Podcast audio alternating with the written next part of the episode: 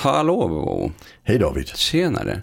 Du, eh, förra avsnittet här så pratade vi om det här med labeling och etikettering. Ja. Men, och, och då eh, kom ju den här tanken om personlighet in i bilden. Ja, den kom in i, i vårt samtal men det klippte vi bort för det var en helt ny, helt ny riktning. och det, det är ju spännande. Mm, ja, det, det är jättespännande tycker jag. Det ska vi säga, vi psykologer har ju bråkat lite om personlighet genom åren. Ja, Får vi säga. Men, men de här senaste 20 åren så har vi väl fått en någorlunda, vi är någorlunda överens. Så skulle jag vilja säga det. det är starkt med den här mm. femfaktorsteorin. Det är väl den som regerar. Sen diskuterar vi ju fortfarande hur kraftfull den är och så vidare. Men, Precis. ja. men vi ska kanske börja med att berätta lite om den. Ja, gör det. Ja, alltså det, det, det är Ising som kom på den och han gjorde något väldigt spännande. Han letade i amerikanska språket efter ord som, eh, alltså adjektiv kring människor. Alltså glad och sur och positiv och ja, allt vad man kan säga Ja. som, som inte handlar om hårfärg och liknande. Mm. Alla sådana ord som beskriver någon personlighetsgrej. Och sen eh, bad han folk eh, liksom gradera sig själv och någon närstående på en skala, jag tror det var från 1 till 5. Ja, det är som är Likert-skalan. Utifrån alla de här 1800 orden eller hur många det var han fick ihop. Det var jättemånga. Eh, och sen gjorde han faktaanalys på det. Ja, Och, och där, en faktaanalys, där kan man då välja att ta 2, 3, 4, 5, 6, 7, 8, 10, 12, 15 faktorer. Men där, där ser man ju vilken, vilken av de faktaanalyserna har störst vetenskaplig tyngd. Och det ser man ju på alltså, hur signifikansen blir. just det. Och där var det fem faktorer som stod ut som, som den kraftfullaste. Eh, och, s- och sen, det spännande med statistik det är att sen vet man ju inte vad de fem faktorer står för. Nej, Så han fick ju sätta sig ner och, och titta på vad är det för ord som, som, har, som har klumpat ihop mm. i detta. Det, det var egentligen det han tittade på ju. Eh, Och där kom han fram till att det är alltså fem skalor som går, alltså där vi har ett genomsnitt i mitten och sen kan vara minus på det och man kan vara plus på dem. Och den första den brukar vi kalla för neuroticism och det är ju ett jävligt ord. ja, Ja. det låter inte så positivt. Nej, men det betyder något som ångest, vad ska vi kalla det? Benägenhet. Liksom. Ångestbenägenhet, ja precis. Och är man högt på det så har man mycket ångest, är man låg på det är man cool. Liksom, Ja. Även i jobbiga situationer. Just det. Eh, Den nästa, den handlar om extraversion. Det är, det är en sån gammal personlighetsfaktor som till och med Jung beskrev. Mm. Extrovert, introvert. Ja, alltså precis. har vi Så introvert, för idag. man kan säga låga poäng, det är introvert. Mitt emellan ligger de flesta. Det är ju något, i den, när man snackar in, in, introversion och extraversion så tänker folk inte att de flesta ligger mitt emellan. Men det är ju Nej, normalt just det. fördelat. Ja, Så, så vissa är väldigt utåtvända och vissa är väldigt inåtvända. De flesta ligger mitt emellan. ja. Och så är det väl egentligen på alla de här skalorna. Ja, det är det ja. Sen kommer in som vi kallar öppenhet. Mm. Och den handlar ju om, du är, är du öppen för nya intryck. Så egentligen en flexibilitetsskala skulle man kunna Ja. säga. Så lågt, där, där är man ju liksom rigid och så vidare. Medan eh, högt som en öppen och kan ta nya intryck och tycker det är roligt med att lära sig nya saker. Ja. Fyran den kallar vi vänlighet. Mm. Eh, och, och den är ju också, det är ju väldigt bra ord. Vänlighet, ja precis Ja, alltså, också. Ju, ju, mer pos- ju mer du ligger högt på den, ju, ju, ju, alltså, man, man kan till och med fråga sig om, om det är inte bara vänlighet när man ligger väldigt högt. Där kan det bli sådär, men... eh, Ja, Du menar att det kan gå i riktning mot att man är glättig? nej, nej, faktiskt nej. inte. Men, Nej. att, men att man liksom tror det absolut bästa om folk. Ja, just det, precis. Att man kan bli lite och naiv ibland Ja, och precis. Väldigt Ja. Mm. mjuk och mild och så vidare. Medan det här i den, i den ovänliga delen av skalan kan man säga, där, där blir folk ju väldigt låsta liksom i förhållande till, alltså socialt inkompetenta till och med på grund av bristande vänlighet. Och igen, de flesta av oss ligger mitt emellan. Det är viktigt Mm. Ja, att komma ihåg. precis. Och den sista, den kallar vi då samvetsgrannhet eller liknande. Och den handlar ju om att ligger du högt på den så är det ordning och reda i ditt liv och det är ordning och reda i kylskåpet och ekonomin funkar som den ska. Och du kanske är lite rigid där också. Men det är en annan typ av rigiditet. Där, där den här öppenhetsrigiditeten, du ligger lågt på öppenhet, det är ju att du vill ha det som det brukar. Medan i, i den här, det handlar det om att du har koll på saker och ting. Ja, just det. Alltså, och du, du, har, du gör det på det här viset för det är bäst. In, alltså, och sen i botten på den skalan, eh, där har vi ju då personer som, alltså där det är kaos i livet. Mm-mm. Kan man säga, alltså kaosstrukturskala skulle vi kunna kalla Just det. det. Sen är det så att i de personlighetstest vi använder, där har man ju delat upp de här fem skalorna i underskalor också. Så det, det blir plötsligt väldigt många begrepp som Ja, det. det. behöver vi i och för sig inte komma in på. Nej, nej. Men, eh, men, men vi, vi, vi kan säga så här att de tre mittersta, och det var då öppenhet och extraversion, alltså utåtvändhet Precis. och eh, vänlighet, de är Vänlighet. relativt eh, stabila. Mm. Alltså, så de liksom sätter sig någon gång under barndomen. En del av dem är eh, till exempel utåtvändheten har stor ärftlighet till exempel. Mm. Och det har en del av det. Alltså. Det är ju lite olika ärftlighet på olika faktorer men, men ganska hög ärftlighet. Eh, men, men de sätter sig de liksom på plats. De, finns lite där och sen så är ju barn ändå inte klara i sin personlighetsutveckling Nej. när de är barn och små. Nej men, men den forskning Men den som, kommer. Ja, den forskning vi har visar att, att eh, den variation vi får från Mm. generna den är till största del från kompisar Ja, och inte från föräldrarna. Nej, Nej, så kan man säga. Eh, Men, men de två ytterfaktorerna, alltså den ena det var den här ångestbenägenheten och den andra var den här kaosstrukturskalan. Där upplever jag i det kliniska arbetet att eh, de var väldigt stresspåverkade. Så vi har kanske en grundnivå när vi är ostressade. Mm. Men det är lite olika hur bra vi är på att hantera stress. Och, Ja. och, och det kanske har något att göra med den här ångestbenägenhetsskalan. Men det är en tendens till att när man liksom åker upp på den för att man är stressad så åker man ju ner på samvetsgrannhet. Alltså där kommer kaos i livet. Så när vi får in personer för utredning, där ligger de ju oftast högt. Högt på ångestbenägenhet och lågt på samvetsgrannhet när vi mäter det då. Mhm. Men inte när livet är, är lite mer på plats så har de Nej. hittat något, ett mer mittläge. Så, då så. rör de sig på, de, de, är mer rörliga helt enkelt. Ja, i alla fall de, de två skalor är lite mer rörliga. Ja. Det är min kliniska erfarenhet. Mm, alltså ja. det är så, det, jag har inte sett så många studier på det, men, men vi, man är väl överens om att, där, där är det utvecklingspotential. Det är inte så att du kan träna allting, men, men i alla skalorna kan du ju träna dig. Ja, för att det, de, det finns ingenting som är helt statiskt. Å andra sidan så finns det också ehm, eh, vad ska man säga, tendenser eller vad man ska säga. Och, och, och att man, rör, att man eh, eh har vissa alltså personlighetsdrag eller att det finns vissa. mm det är samma med liksom funktionsnivåer. Att, eh, Ja.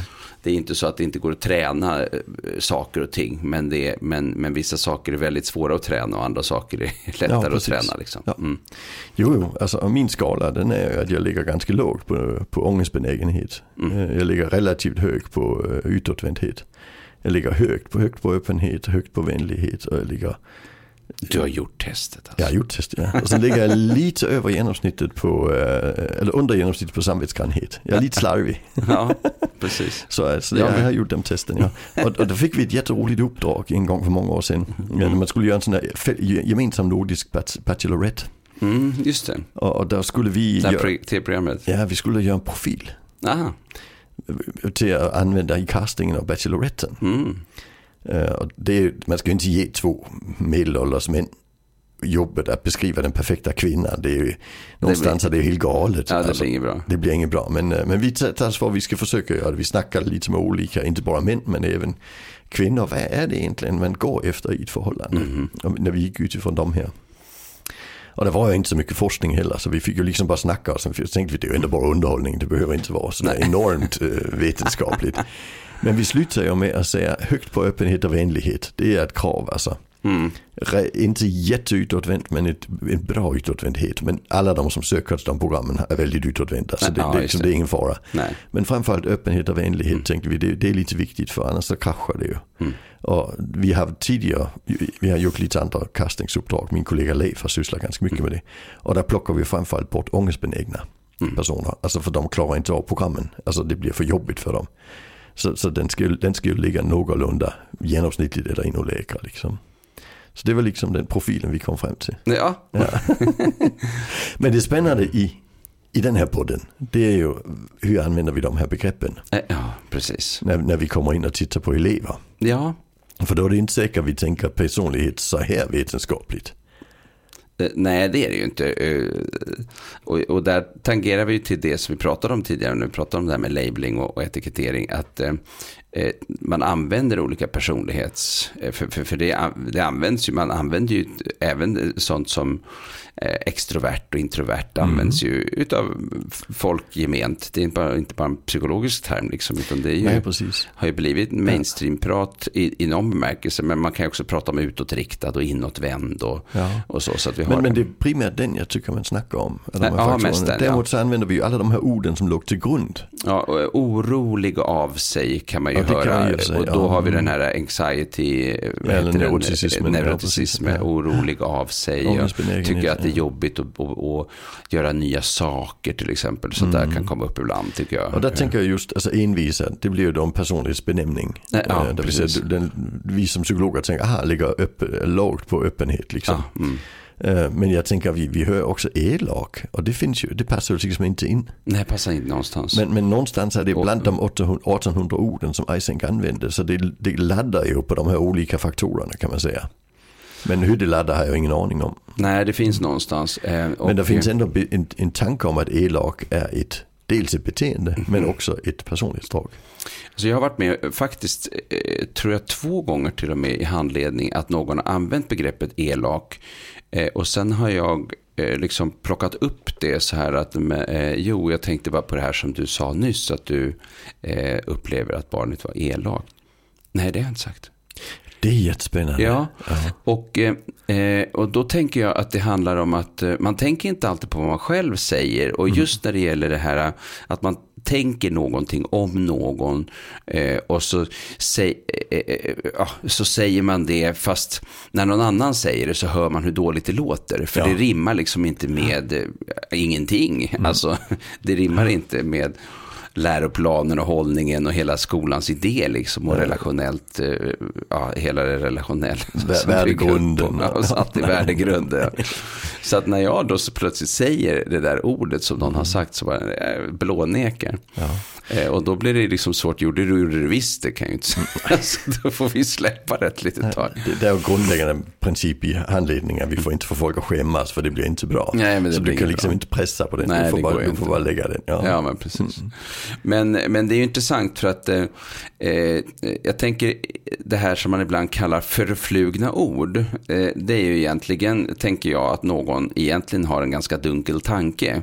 Och sen så, alltså inte så väl genomtänkt tanke. Och sen eh, säger de någonting om någon. Ja, men han vill inte, liksom. Han vill aldrig göra det. Mm. Vad då vill inte? Är du säker på vill eller kan det vara så att han inte kan? Ja, precis. Ja. Eh, eh, och att vi liksom då, eh, eh, eh, ja, man, man, man har eh, en, en grundtanke om att det här barnet egentligen har kapaciteten att göra på ett visst sätt och så använder man det.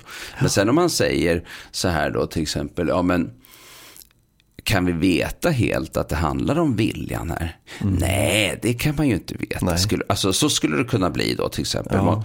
Och då tänker jag så här ibland i de här samtalen som är mellan till exempel personal i förskola, skola, fritids och andra och föräldrar.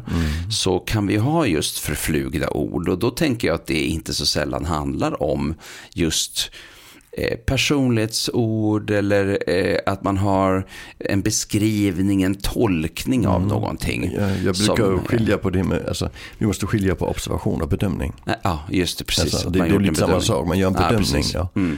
Jag, jag tycker det är också virrig är också ett sånt ord som är lite spännande. Vilket sa du? Virrig. Virrig. Han är ganska virrig elev. Ja. Ja. Ja, Det är ju ett jättespännande ord. Ja. Alltså, vi vet precis vad de menar. Ja, Och vi ser honom framför oss i detta. Mm. Men, men det låser ju ändå fast oss i detta. ja, det gör det. Alltså vi får en föreställning om honom som blir ganska fast. Och, och jag tänker att det är lite intressant, för att, särskilt om man jobbar med barn och ungdomar som ändå liksom inte riktigt är klara i sin Mm. personlighet och i sin utveckling. Vi, vi vet ju inte hur den här treåringen, eller sjuåringen eller tolvåringen faktiskt kommer att bli som 18-åring, 25-åring, 32-åring. Vi har ju faktiskt ingen aning. Nej. Nej Vi kan ju se vissa drag som, som går igen. Mm. Så. Jo, men jag tänker också. Barn, ibland är de här personlighetsfaktorerna hos barn ju lite karikerade. Mm, Och, och sen i och med att man blir tonåring, alltså när man är stressad så förstärks ju de också. Mm. Och sen i, i senare tonåren, där, där börjar vi ju nästan allihopa titta på oss själva ut, utifrån. Och börja säga, vad är det för människa jag vill vara? Ja, just det, precis. Och sen börjar vi ju hyvla en del av de här lite karikerade personlighetsdrag ner Mm. Till något som är socialt acceptabelt. Mm. Det var min process var i alla fall. Ja, och det är många som beskriver att det sker också i, i vissa relationer. Ja. Att man hyvlar ner en del av Ja, kantigheterna precis. och, och liksom jämnar upp det hela för att man, det blir så. Liksom. Man Ja. möts, det blir för tungt att mötas i kanterna hela tiden. Så att det blir... Jo, jag tänker också att alltså, de sociala konsekvenserna av att vara kantig blir ju så negativa. Ja, så så vi, vi, vi helt naturligt så, så blir vi så, vi, med, med ökad ålder så blir vi bättre på det. Men medan barn kan ju, får ju vara lite kantiga. Ja, ja, precis. Alltså vi, vi, kan, vi lever ju med det och, Ja. och kan hantera att, att, Ja. att barn tänker jag först. Men det blir Just jättejobbigt när en 25-åring gör det. Ja, precis. Och ännu värre kanske en 50 eller 70-åring. Liksom. Ja, Ja, precis. ja. Mm. Så, så, så det, alltså, det, det, och det är ju spännande för det är också något vi lägger ett personlighetsmässigt fokus på. Mm. Alltså, vi, vi tänker att det har något med personligheten att göra. Just det. Och det tror jag också det har, men jag tror mer det handlar om, om alltså, vi snackar om att personen är någorlunda stabil så att man kanske har det i sig, att man tänker jag först. Mm. Men man kanske blir bättre på liksom att reglera det. Ja, precis. Mm. Eh, Jag, jag tänkte på det där att eh, eh, alltså, vi letar personlighet jättetidigt, alltså redan på skötbordet. Mm. Ja. Så här, och titta, där är du minsann. Kommer någon Mm. liten släkting och, och liksom får se det här barnet som är liksom precis ganska nyfött. Och, och titta, är du lite trumpen va, som pappa? Så, Ja, ja, liksom. precis. och så lägger vi in Ja. olika begrepp och sådär. Ja, ja, Eh, barnbarn som vi tänker på som en glad skit liksom. Ja, ja, precis. Alltså man hela tiden har man olika. Mm. Den, den, och det blir lite så här den glada och den buttra. Eller liksom, alltså lite så här, det blir nästan som eh, de sju dvärgarna liksom i den här Mm. Ja. eh, eh, butter och, och, och toker och glader och, och allt vad de heter. Mm. Eh, alltså just utifrån eh, egenskaper. Och det är ju inte så att det inte finns någonting som heter egenskaper. Utan Nej. det gör det ju. Men jag tänker att det finns ett problem. Och det är att i våra verksamheter så finns det en risk att det låser oss i tanken. För att någonstans är det så att personlighet är ju ingenting som vi ska gå in liksom och mecka med och skruva i så mycket. Fast vi önskar att den där uppmärksamhetskrävande inte är uppmärksamhet. Vi önskar att den där elaka eller lata inte längre är det. Fast det är jättespännande för frågan är om inte begreppet fostran egentligen är att, att fila på personligheten. Jo, det är det ju eh, eh, på men, ett sätt. Men det hör kanske inte hemma i Men det är skolans väl uppdrag. någonting med ansvarsfrågan då i så Ja, fall. precis, ja. För vad hamnar ansvaret någonstans om man säger att eh, någon är envis till exempel. Ja. Mm. Som vi var inne på förut. Eh, då, för då lägger vi hela ansvaret på det. Och, och vad ska jag göra åt det? Blir ju frågan då. Precis, vad ska jag ja. som vuxen göra åt att jag har en fyraåring som är envis på den här förskolan som jag ska ta hand om? Och då är vi tillbaka i attributionsteorin. Ja. Men, men jag, tänker, alltså jag tycker det är jättespännande med de här rörelser som kommit sedan andra världskriget. Där vi börjar med de mänskliga rättigheterna. Ja, och hela det. den biten. Det handlar egentligen i grund och botten om rätten att vara sig själv. Ja, precis. Alltså, och, och då blir ju fostransbegreppet plötsligt lite märkligt. Eh, ja, Alltså så vi har, där har vi ju... Alltså, överhuvud, jag tänker väl egentligen att det som har hänt fostransmässigt är väl att vi har öppnat upp för att det är mycket vidare idag än vad det var tidigare. Om vi går tillbaka hundra år tillbaka i Sverige så var det ju mycket snävare. Det fanns ju vissa, det var ju väldigt mycket som inte var acceptabelt som är mer acceptabelt idag. Där, var- Eh. där, ja precis, där var det mycket en, en social kontroll Ja, man säga. skulle, Ja. liksom, man skulle se till och, och det var inte så här, äh, om barn gick på kalas, då, då var det mer av typen, eh, eh, eh, du har väl skött dig nu och då tackade väl tant hmm, hmm, för kakan och, och du, är liksom så. Istället, och, och, och idag så säger vi, ja men kila iväg och ha så kul, jag hoppas ni får riktigt roligt. Alltså det är, Ja. inte, det är på ett helt annat sätt. Och det, och det är ju väldigt rättighetsorienterat. Ja, alltså det är ju barnets det. Mm. rätt att vara barn och så vidare. Alltså, men, men jag tänker också att det är, alltså det finns, nu kommer jag inte ihåg vad hon hette, men jag läste en jätterolig bok som skrevs i slutet på 80-talet, början på 90-talet. Där man tittar på det ur ett klassperspektiv. Mm. Där man såg att, att den klassiska svenska arbetarklassen hade ju kvar en del av detta. Mm. Och överklassen hade ju väldigt mycket del av detta. Ja, just det. Medan den lägre medelklassen, som ju du och jag tillhör numera, Mm. där var det liksom, Det var helt annorlunda. där var det Jo, väldigt, nej, väldigt det mycket det på som- barnets villkor. Ja, precis. Just det. Och det tänker jag den klassen har ökat. Mm. Ja, det har den verkligen Alltså verkligen. Ja, Mm. och, och blivit kanske det vi till och med säger så är svenskar. Mm, Och det är ju jättespännande. Vi har en, eh, när vi hade skandalen med Lundsberg Mm, för några år sedan, den är Ja. jättespännande. För det är ju då överklassen Och då var man plötsligt inne i det här. Den här sko- internatskola. Ja, precis. Och, och vi har en liknande i Danmark nu, eh, skola som är också Ah, precis samma typ av skandal, liksom att eh, kamratfostran liksom. Som ju verkligen handlar om att passa in och följa, det, det är ju väldigt klassorienterat. Och, och när man sen läser om detta från medelklassen så blir det liksom, ah, så kan man ju inte ha det. De stackars, de stackars barnen. just det. Ja, eh, och, där, och där gjorde man faktiskt en jättespännande studie i Danmark där man tittar på nu i, i samband med den här eh, skandalen vi har på den, eh, den, den danska motsvarigheten till. Lundsberg. Eh, där hade man tittat på, men de som har gått på den skolan, blir de beslutsfattare i samhället? Mm. Och det visade sig att det blev de faktiskt inte. Nej, nej Det, det var trodde vi ju faktiskt. Ja, ja, man tror att det är liksom... Folk skickar sina barn dit för att de ska få de här sociala kontakterna. Mm. Men när man tittar på det man säger beslutseliten och den ekonomiska eliten, där var det bara 2% av dem som hade gått på den skolan. Eh, Och, och, det, och medan ett helt vanligt gymnasium i grannstaden, som var ett, ett vanligt regionsgymnasium, det, det hade 5%. Nej, aha, okej. Och, det var, och det var ute på landet. Mm. Alltså i Slagelse som inte är någon jättestad liksom. Så, så det är faktiskt jättespännande att, eh, att det, det höll inte. Nej, det höll inte Nej. det. Och det är inte tänker- som franska ena och de här liksom, där, som, som liksom där- verkligen är beslutsfattare. Nej, för de går ju vidare till elituniversitetet. Det E- har inte vi. Det har ju inte vi på det Nej, på det viset i, nej. i Norden. Nej. Men, det, men det spännande med det tycker jag det är att det, just det här med att hyvla personligheten, det, det har då inget värde i slutändan. Mm. Medan medelklassens gymnasium i Slagelse hade större värde. Mm, det är Och intressant. där är vi ju tillbaka i det där med att, att låta det blomma som ska blomma. Och sen, alltså, där säger vi inte låt bli att fostra. Ja, Men, men att vi ska inte överfostra. nej, precis. Alltså det, det blir inte bra. Men Nej, det, det är klart att barnen kommer att anpassa sitt beteende efter de upplevelser de får. Men Mm. de kanske gör det mer efter upplevelser med kompisarna. Ja, för det är också det intressant. Det har man ju sett hur finns, otroligt betydelsefulla kompisar är när det gäller hyvling till exempel. Ja, där man snackar om 70% är, är mer genetiska faktorer, 5% av föräldrarna, 25% av kompisarna i tonåren som, fär, som liksom färgar den, den färdiga bilden. Så att Ja, precis. Ja. Och föräldrar har en bild av att det är de som, som eh, driver fram den här förändringen. Men Ja. deras bit är ganska liten. När det gäller just personlighetsfrågan. Ja. Genetiken är jättestor. Och så, och ja. då, du kan säga att det största ansvar vi som föräldrar har det är att bosätta oss i rätt område när barnen blir tonåringar. Mm, det, det, så de får bäst kompisar. Ja, Och det. sen är det jättesvårt att veta vad är rätt område. Mm, För nej. det är inte säkert att det är det vi först tänker som rätt område. Och framförallt är det den stora frågan är ju att eh, möjligheterna skiljer sig så otroligt åt. Ja. När det gäller just den frågan. Ja, just den frågan skiljer sig absolut. Med, med den här bostadssegregationen som Ja. vi har. Det är det. Men, men det, vi tänker ibland och sen tänker vi ibland fel. Det är så jag tänker. Ja, just det, precis. Jag har en, en annan sak jag brukar säga. Det är att i dessa tider med Ukraina-krig och folk börjar preppa. Så säger jag att alltså, vi över, den som preppar överlever inte. Mm. Alltså den som bara har Bullets korv och aminsatssoppa hemma som kommer vakta det så att ingen kommer att käka upp det. När det är slut så kommer han att dö av svält. Ja, just det. För det, det är samarbetet som gäller. Ja, så det gäller att fylla källaren med bättre vin och choklad för det går att byta. Och den som byter överlever.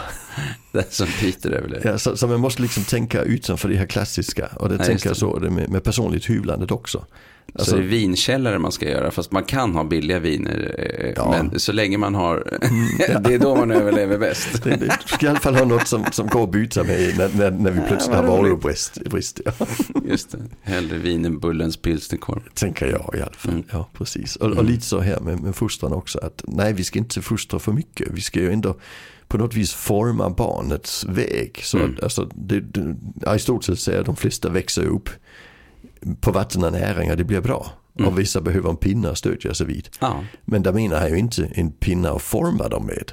Eh, nej just det. Nej, alltså det är en pinne att stödja sig vid. Just det, det är en väldigt stor skillnad. Det är det här autonomi eh, begreppet egentligen kopplat till uppfostran snarare än, Ja, alltså, och, och hur kan vi då bli den pinnen som vissa behöver? ja just det, precis. Alltså det, det är egentligen det som är utmaningen. Mm. Eh, och jag, jag har haft lite sådana observationer väldigt nära i, i min familj. Här nu den sista tiden som vi har snackat om hemma. Och det ena det är ju de här som går in och säger Nej nu gör du fel. Liksom. Och de andra av våra barn som går in och säger Ja men då gör vi så här istället. Det blir bättre. Ja. Alltså hur vi liksom hur, hur vi gör olika. Hur vi engagerar barnen. Där barnen känner sig sedda olika. Och så. Och det, det är där det är spännande. Och det tror jag formar personligheten så mycket vi kan. Det är inte så mycket. Men Ja, men, men i alla fall eh, visa en riktning som gör att det blir färre nederlag och så vidare. Så det hjälper barnet. Just det. Men jag tänker också att eh, när vi ser människor göra tokiga saker, då vill vi ju ha en förklaring på varför det blev tokigt. Alltid. Och, alltid, ja. Och eh, det gör ju att vi eh, försöker hitta eh, eh, någon förklaring, ofta i personlighet också ju. Eh, och jag tänker så här, ja men, jag har tagit upp det här exemplet ibland. En 50-årig man tränger sig förbi tre barn i en glasskö. Jättespännande. Ja. Mm. Vilken jävla stövel. Vilken egoistisk, narcissistisk. Liksom. Vi hittar massa olika så. Men om vi ser den här mannen istället ragla lite granna in i den där kön. Då blir det direkt alkohol. Ja. Då försvann alla personlighetsvariabler. Ja. Då blev det alkoholen, det kan ju ha varit en stövel. Ja. då, men då blir det alkoholen som blir förklaringen. Ehm, och eh, vi är väldigt snabbt framme och liksom eh, eh, hittar och, eh, begrepp. Oftast är det ju just negativa saker i de här Ja. sammanhangen. Eh, Alltså, så. ja, ja, ja, ja, det, det är mentalisering du snackar Ja, för om att även en social person, då skulle man säga, ja men den är så himla social, det är ju helt överdrivet. Alltså, alltså vi, det, det är lätt att vi använder liksom mycket negativ information, personlighetsinformation om människor. Eh, det som vi var inne på förut då när vi pratade också om, om labeling, det kan ju vara positivt. Men, men jag tänker att eh, det blir en återvändsgränd när vi ska använda oss av den typen av, av kunskap i, i förskola, skola och andra sammanhang. Liksom, Ja. För att vi, vi, vi kommer inte vidare helt enkelt. Nej. Så ja, jag tycker det är, det, det är en vägsträcka som är spännande i Sverige. Den går mellan Kiruna och Gällivare. Ja. Alltså för om du kör där från Kiruna till Gällivare och då kommer en bil bakifrån i väldigt hög hastighet. Så, det, så tänker de flesta inte vilken galning. De flesta tänker förlossning på gång. Ja. För det är 122 kilometer mellan Kiruna och Gällivare och det är det enda BB som finns där uppe. Och väldigt många barn är födda på den vägen Ja. efter man la ner BB i Kiruna, eller förlossningen i Kiruna. Så, Och då får man köra jävligt fort helt enkelt. Ja, och det är ju väldigt spännande. Alltså, Ja. så där, där får vi liksom genast en annan tanke för Ja, vi har mer information. Ja. Och, och det är ju det här mentaliseringsbegreppet. Ju mer information vi har, ju bättre blir vår mentalisering kring beteendet. Mm. Alltså men har vi lite information så blir det att vi lägger, eh, vi lägger det på något vi inte ska påverka. Nej, just det. Det är väldigt spännande. Just det. Det tycker jag. Ja, för ser vi någon köra i hög hastighet någon annanstans, då skulle vi genast tänka vilken jävla idiot. Ja, precis. Till exempel. Det, det är liksom det, ja absolut. Ja. Mm. Men där, där, alla vet det. Ja. det är Det liksom, är okej, jättespännande. Ja. ett nytt barn på gång här. Så, så jag tror egentligen den här, det här samtalet om personlighet handlar ju egentligen mer om det här med att hur, hur tänker vi kring andra människor? Mm. Och, och vilka begrepp använder vi och vilka är viktiga? Ja, Och jag tänker Någonstans. personlighet är viktigt. Alltså, Ja, det är det. Vi Jo, skulle men kunna det snacka mycket mer om, ja, jag är jätteintresserad i det här med hur, hur vi vissa personlighetsfaktorer samspelar med funktionsnedsättningar. Ja. Alltså, så det blir den breda psykologin i, Mm, istället för den här smala de flesta av oss sysslar med. Eh, Men, men just här tycker jag det, det är viktigt att säga att vi måste förhålla oss till när blir det en personlighetsmässig bedömning Mm. som vi gör utan att ha någonting att ha det i. just det. Och när blir det en, en, en bedömning av funktionsnedsättning? Det, kan vi, det behöver inte heller ha något att ha något i. Men tror jag att det är en personlighetsmässig bedömning så blir vi ju lite sämre på att ge utrymme för att ändra på saker och ting. Ja, det finns en risk att vi förlägger liksom hela eh, ansvaret till, till ett barn eller en elev som Mm. sen inte... Eh, och, och, och, så tänker vi att det är där förändring ska ske, fast i verkligheten så borde vi själva göra någonting för att Ja. förändra situationen. Det tror jag vi ska snacka om i nästa avsnitt faktiskt. Jag tror vi ska snacka om något som heter controllability belief. Det är bra, det Ja, gör vi. Det Men då tackar vi oss för oss idag då och avrundar det här lilla personlighetssnacket. Det gör vi. Ja, tack för idag. Hej då. Hej hej.